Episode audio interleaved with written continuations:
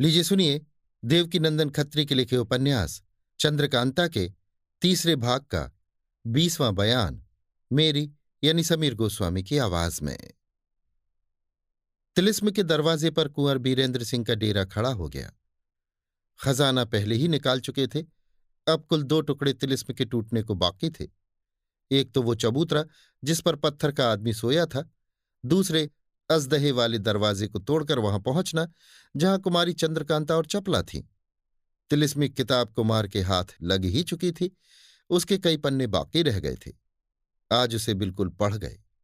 कुमारी चंद्रकांता के पास पहुंचने तक जो जो काम इनको करने थे सब ध्यान में चढ़ा लिए, मगर उस चबूतरे के तोड़ने की तरकीब किताब में न देखी जिस पर पत्थर का आदमी सोया हुआ था। हाँ, उसके बारे में इतना लिखा था कि वो चबूतरा एक दूसरे तिलिस्म का दरवाज़ा है जो इस तिलिस्म से कहीं बढ़ चढ़ के है, और माल खजाने की तो इंतहा नहीं कि कितना रखा हुआ है। वहाँ की एक एक चीज़ ऐसे ताज्जुब की है कि जिसके देखने से बड़े बड़े दिमाग वालों की अक्ल चकरा जाए। उसके तोड़ने की तरकीब दूसरी ही है, ताली भी उसकी उसी आदमी के कब्जे में है जो उस पर सोया हुआ है। कुमार ने ज्योतिषी जी की तरफ देखकर कहा, क्यों ज्योतिषी जी, क्या वो चबूतरे वाला तिलिस्म मेरे हाथ से न टूटेगा? ज्योतिषी, देखा जाएगा, पहले आप चंद्रकांता को छुड़ाइए। कुमार, अच्छा चलिए, ये काम तो आज ही खत्म हो जाएगा।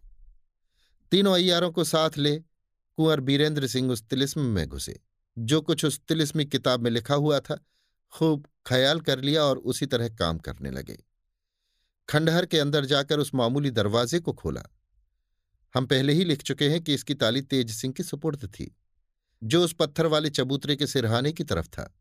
नीचे उतरकर कोठरी में से होते हुए उसी बाग में पहुंचे जहां खजाने और बारहदरी के सिंहासन का वो पत्थर हाथ लगा था जिसको छूकर चपला बेहोश हो गई थी, और जिसके बारे में तिलिस्मी किताब में लिखा हुआ था कि वो एक डिब्बा है और उसके अंदर एक नायाब चीज रखी है।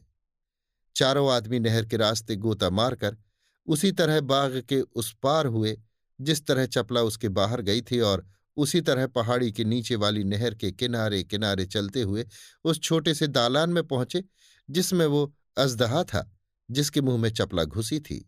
एक दीवार में आदमी के कद के बराबर काला पत्थर जड़ा हुआ था। कुमार ने उस पर जोर से लात मारी, साथ ही वो पत्थर पल्ले की तरह खुल के बगल में हो गया और नीचे उतरने की सीढ़ियां दिखाई पड़ी। मशाल बाल कर चारों आदमी नीचे उतरे। यहां उस अजदहे की बिल्कुल कारीगरी नजर पड़ी। कई चरखी और पुर्जों के साथ लगी हुई भोजपत्र की बनी भाथी उसके नीचे थी, जिसको देखने से कुमार समझ गए कि जब अजदहे के सामने वाले पत्थर पर कोई पैर रखता है तो ये भाथी चलने लगती है और इसके हवा की तेजी सामने वाले आदमी को खींचकर अजदहे के मुंह में डाल देती है। बगल में एक खिड़की थी जिसका दरवाजा बंद था। सामने ताली रखी हुई थी जिससे ताला खोलकर चारों आदमी उसके अंदर गए। यहां से वे लोग छत पर चढ़ गए जहां से गली की तरह एक खोह दिखाई पड़ी। किताब से पहले ही मालूम हो चुका था कि यही खोह की इसी गली उस दालान में जाने के लिए राह है जहां चपला और चंद्रकांता बेबस पड़ी हैं। अब कुमारी चंद्रकांता से मुलाकात होगी, इस ख्याल से कुमार का जी धड़कने लगा। चपला की मोहब्बत ने तेज सिंह के पैर हिला दिए। खुशी खुशी ये लोग आगे बढ़े। कुमार सोचते जाते थे कि आज जैसी निराली कुमारी चंद्रकांता से मुलाकात होगी वैसी पहले कभी न हुई थी। मैं अपने हाथों से उसके बाल सुलझाऊंगा, अपनी चादर से उसके बदन की गर्द झाड़ूंगा। हाय, बड़ी भारी भूल हो गई। वो फटे कपड़ों में कैसी दुखी होगी। मैं उसके लिए कोई कपड़ा नहीं लाया, इसलिए वो जरूर खफा होगी और मुझे खुद गर्ज समझेगी। नहीं नहीं, वो कभी रंज न होगी। उसको मुझसे बड़ी मोहब्बत है, देखते ही खुश हो जाएगी, कपड़े का कुछ ख्याल न करेगी। हाँ, खूब याद पड़ा। मैं अपनी चादर अपनी कमर में लपेट लूंगा और अपनी धोती उसे पहनाऊंगा। इस वक्त का काम चल जाएगा। चौंक कर, ये क्या, सामने कई आदमियों के पैरों की चाप सुनाई पड़ती है। शायद मेरा आना मालूम करके चंद्रकांता और चपला आगे से मिलने को चली आ रही हैं। नहीं नहीं, उनको क्या मालूम कि मैं यहां आ पहुंचा। ऐसी ऐसी बातें सोचते धीरे धीरे कुमार बढ़ रहे थे कि इतने में ही आगे दो भेड़ियों के लड़ने और गुर्राने की आवाज आई, जिसे सुनते ही कुमार के पैर दो दो मन के हो गए। तेज सिंह की तरफ देखकर कुछ कहा चाहते थे, मगर मुंह से आवाज न निकली। चलते चलते उस दालान में पहुंचे जहां नीचे खोह के अंदर से कुमारी और चपला को बैठे देखा था। पूरी उम्मीद थी कि कुमारी चंद्रकांता और चपला को यहां देखेंगे, मगर वे कहीं नजर न आई। हाँ, जमीन पर पड़ी दो लाशें जरूर दिखाई दीं, जिनमें मांस बहुत कम था। सिर से पैर तक नुची हड्डियां दिखाई देती थीं। चेहरे किसी के भी दुरुस्त न थे। इस वक्त कुमार की कैसी दशा थी वे ही जानते होंगे। पागलों की सी सूरत हो गई, चिल्लाकर रोने और बकने लगे, हाय चंद्रकांता, तुझे कौन ले गया? नहीं ले नहीं बल्कि मार गया। जरूर इन्हीं भेड़ियों ने तुझे मुझसे जुदा किया, जिनकी आवाज यहां पहुंचने के पहले मैंने सुनी थी। हाय, वो भेड़िया बड़ा ही बेवकूफ था जो उसने तेरे खाने में जल्दी की। उसके लिए तो मैं पहुंच ही गया था। मेरा खून पीकर वो बहुत खुश होता, क्योंकि इसमें मोहब्बत की मिठास भरी हुई है। तेरे में क्या बचा था, सूख के पहले ही कांटा हो रही थी। मगर क्या सचमुच तुझे भेड़िया खा गया या मैं भूलता हूं? क्या ये दूसरी जगह तो नहीं है? नहीं नहीं, वो सामने दुष्ट शिवदत्त बैठा है। हाय, अब मैं जीकर क्या करूंगा? मेरी जिंदगी किस काम आवेगी? मैं कौन मुंह लेकर महाराज जयसिंह के सामने जाऊंगा? जल्दी मत करो, धीरे धीरे चलो, मैं भी आता हूं, तुम्हारा साथ मरने पर भी न छोड़ूंगा। आज नौगढ़, विजयगढ़ और चुनारगढ़ तीनों राज्य ठिकाने लग गए। मैं तो तुम्हारे पास आता ही हूं। मेरे साथ ही और कई आदमी आवेंगे जो तुम्हारी खिदमत के लिए बहुत होंगे।